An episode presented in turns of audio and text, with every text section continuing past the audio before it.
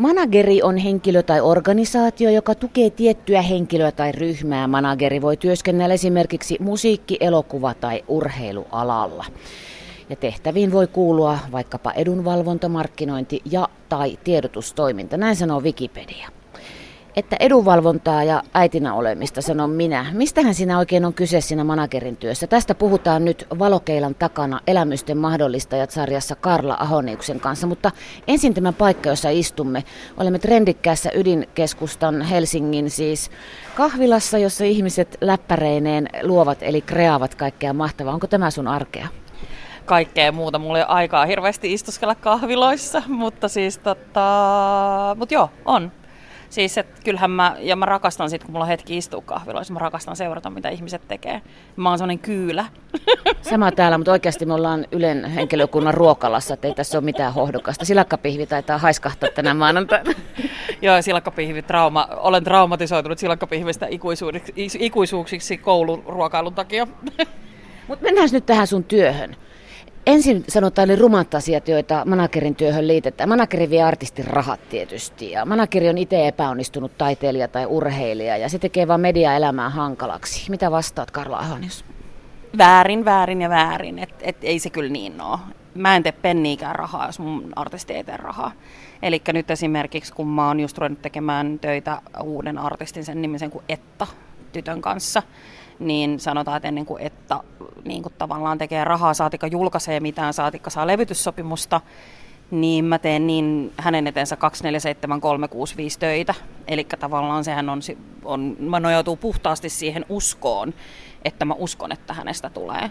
Mutta sitten siinä vaiheessa, kun Etta tekee rahaa, niin sitten siinä vaiheessa mä saan siitä pienen siivun. Ja sitten niin tavallaan mä koen, että ne prosentit, mitkä mä silloin 2014, kun mä menin Full Steam Managementille aikoinaan aloittamaan nämä kotimaisen artistien niin kuin manageri- ja konsultaatiopalvelut, niin niistä, mitä kansainvälisesti ne prosentit on, niin tultiin aika paljon alaspäin sen takia, koska mä olin heti sitä mieltä, että kotimaisilta artisteilta ei voi viedä 20 prosenttia heidän kokonaistulostaan. Sun taiteilijoita ovat Cheek, Jenni Vartiainen, Kisu, Eerinen, Ystää, uusia varmasti lisää on tulossa. Mitä se arki oikeasti on? Managerin työ on eniten katsoa aina eteenpäin se, mitä tapahtuu nyt, niin on esimerkiksi sitten levyyhtiöllä ää, promootion tai jonkun tällaisen kautta, missä mä oon sitten mukana tietysti aina ideoimassa artistin kanssa, että mitä tehdään, milloin tehdään ja blä blä blä. Mutta tavallaan mun ykkösduuni on oikeasti katsoa eteenpäin, että mitä tapahtuu jo ensi kesänä, Just. mitä tapahtuu ensi syksynä. Nimenomaan budjetoidaan sitä niin kuin tulevaa, koska siis esimerkiksi artisteillehan tulee rahat aikamoisissa köntissä. Kesän jälkeen keikkapalkkiot tai sitten ostot tai grameksit. Niin tavallaan katsotaan sitä esimerkiksi just uusilla artisteilla, että se raha kestäisi vähän pidempään kuin vaan sen kesäkuun.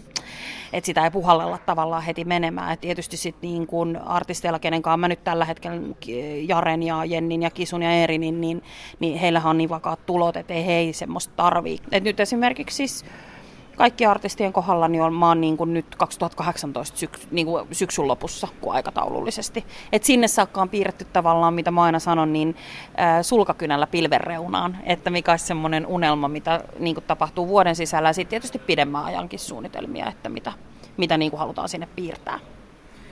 Miten tähän sitten, kun pitää managerin katsoa eteenpäin ja mahdollistaa asioita, taiteilija voi kokea hän ei voikaan tehdä mitään, mm. taiteilija voi tulla raskaaksi, mm. taiteilijalta voi tulla pahat kyhmyt äänihuuliin. Mm. Mitä sitten?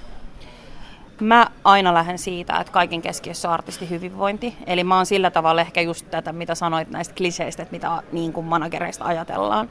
Niin mä aina itse lähden siitä, että miten se artisti voi. Nyt esimerkiksi siis Kisu. Me sovittiin Kisunkaan nyt, että se ei tee että se tekee sit musiikkia, kun se siltä tuntuu, koska se teki just kaksi ja puoli vuotta putkeen töitä. Niin sitten, niin se voi nyt niin kuin oikeasti mennä nautiskelemaan ja katsoa, kun syksy saapuu kaupunkiin. Ja kun eihän, se on ihan sama missä työssä sä oot. Jos et sä ihmisenä voi hyvin, niin ethän sä pysty tekemään sitä työtä. Saatika sitten niinku ehkä just äh, ta, niillä ihmisillä, ketkä tekee intohimoalaa.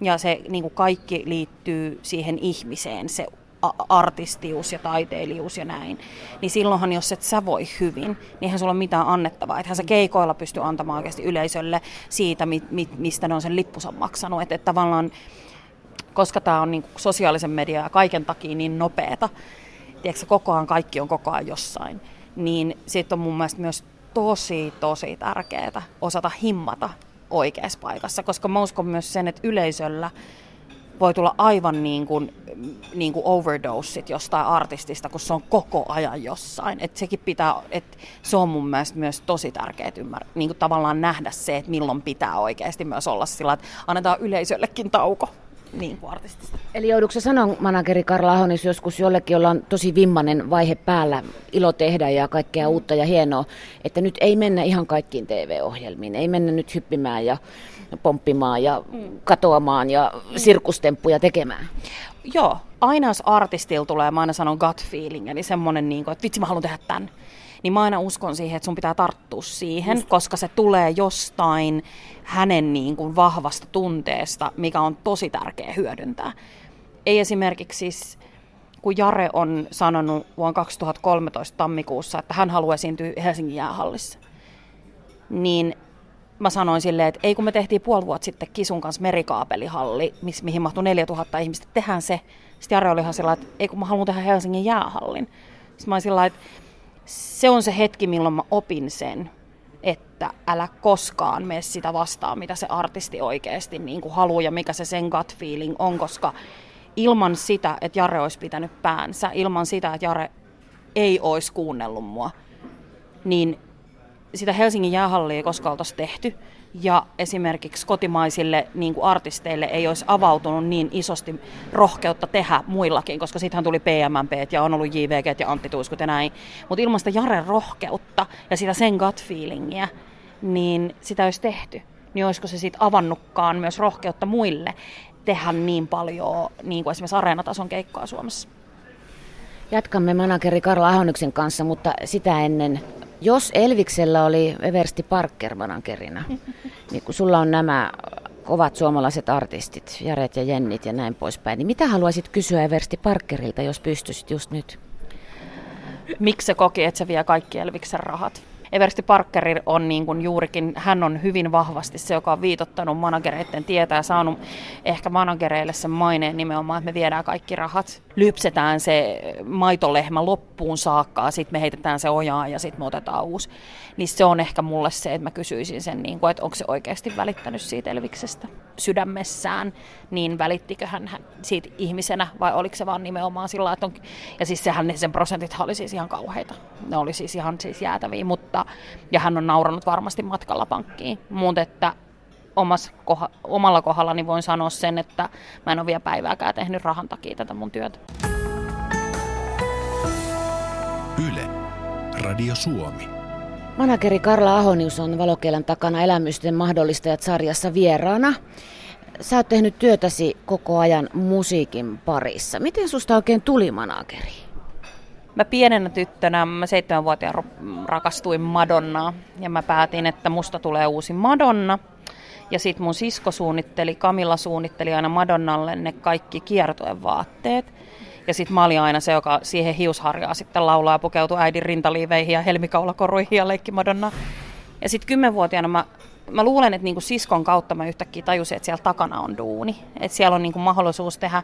Ja sitten mä olin koulukiusattu koko mun kouluelämäni, niin mulla sit se esiintyminen tunt, alkoi tuntua tosi vaikealta. Ja sitten se, se rupesi niinku vähän ujostuttaa ja pelottaakin mua.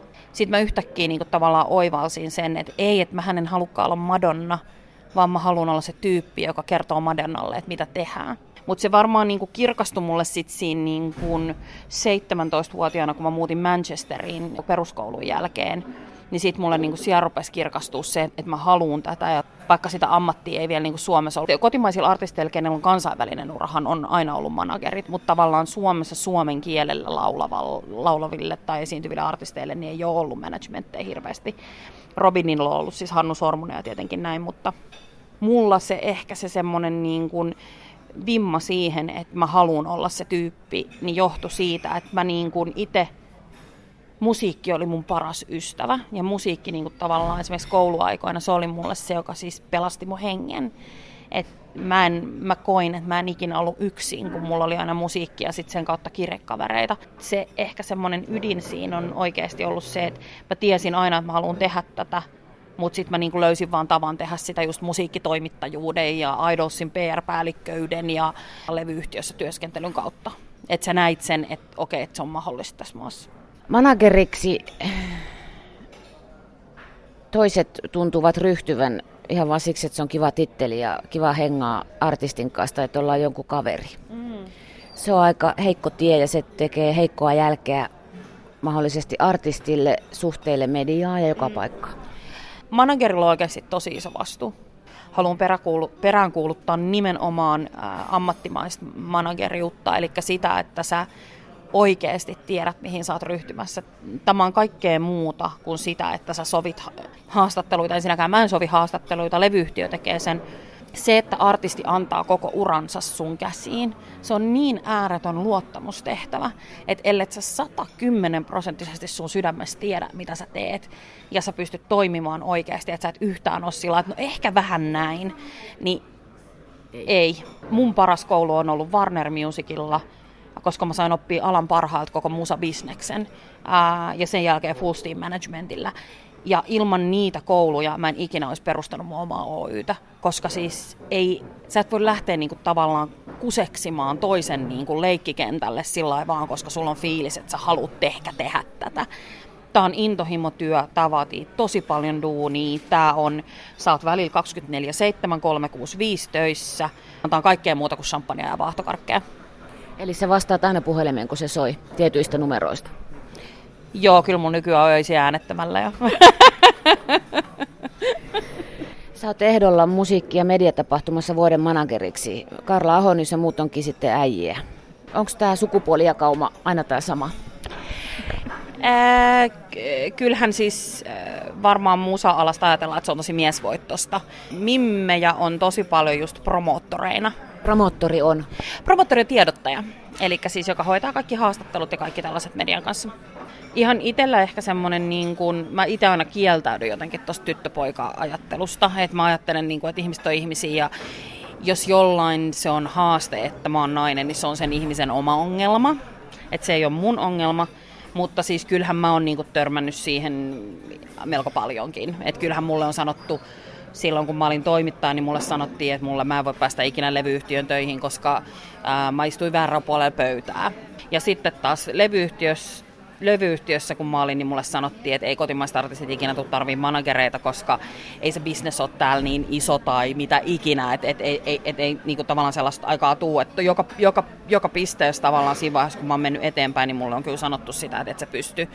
Ja hirveän paljonhan sitten, jos käy niinku neuvottelemassa eh, esimerkiksi artisteille sponsorisopimuksia tai jotain, niin voi olla pöytiä, mitkä on siis miesvoittoisia, missä mut esitellään niinku artistin sihteerinä. Et artisti ei päässyt paikalle, mutta tässä on hänen sihteerinsä.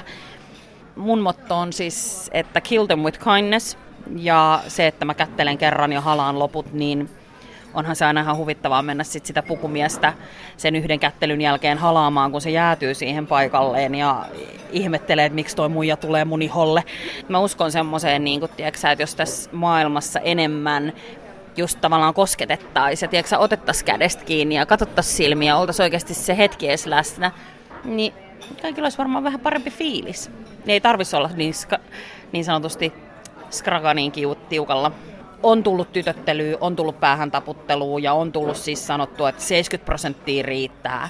No niin, Karla innostuu nyt taas, nyt tulee tosi paljon ääntä ja tiedätkö näin, että kyllähän sitä niin kuin aina mua on yritetty myös muokata niin kuin tavallaan paremmaksi mun työssä sillä, että mä en olisi niin tunne-ihminen, mutta mä sitten taas kieltäydyn siitä, koska mä koen, että se mun tunne ja se, että mä teen tätä sydämellä, niin on nimenomaan se, miksi mä oon etuoikeutettu ja teen noiden kaikkien, kaikkien artistien kanssa työtä. Karla Ahonius, manakeri, tarttuuko tähtipöly? Ei, sen kanssa synnytään. Mä uskon, että ihmiset, ää, kenelle annetaan lahja, ää, mihin ikinä, ko- kommunikaatioon toisten ihmisten kanssa. Mä uskon, että siis artistien työ on auttajan työ. Eli mähän, mä koen sen tosi vahvasti niin, että ja mä oon auttamassa heitä, jotta heidän musiikkinsa pääsee kuuluville, jotta se voi auttaa jonkun ihmisen vaikea hetken yli. Niin tähtipöly ei nimenomaan tartu. Että sä, sä synnyt sen helinäkeijupyllyn kanssa, mistä tippuu sitä tähtipölyä, ja sit sä pystyt jakaa sitä ympärille. Ja sitä ei anneta meille kaikille, mutta meistä jokainen voi löytää sen itsessään. Että sen ei tarvi olla tähtipölyä, vaan että sä pystyt antamaan vaikka bussissa sun kanssa istuvalle vierustoverille, niin sen sijaan, että sä oot sillä, että voi että toi istu tähän mun vieraan, että mä olisin niin halunnut olla rauhassa, niin sä hymyiletkin sille, tiedätkö sille vieressä olevalle, niin sä voit jakaa sitä tähtipölyä. Yle, Radio Suomi.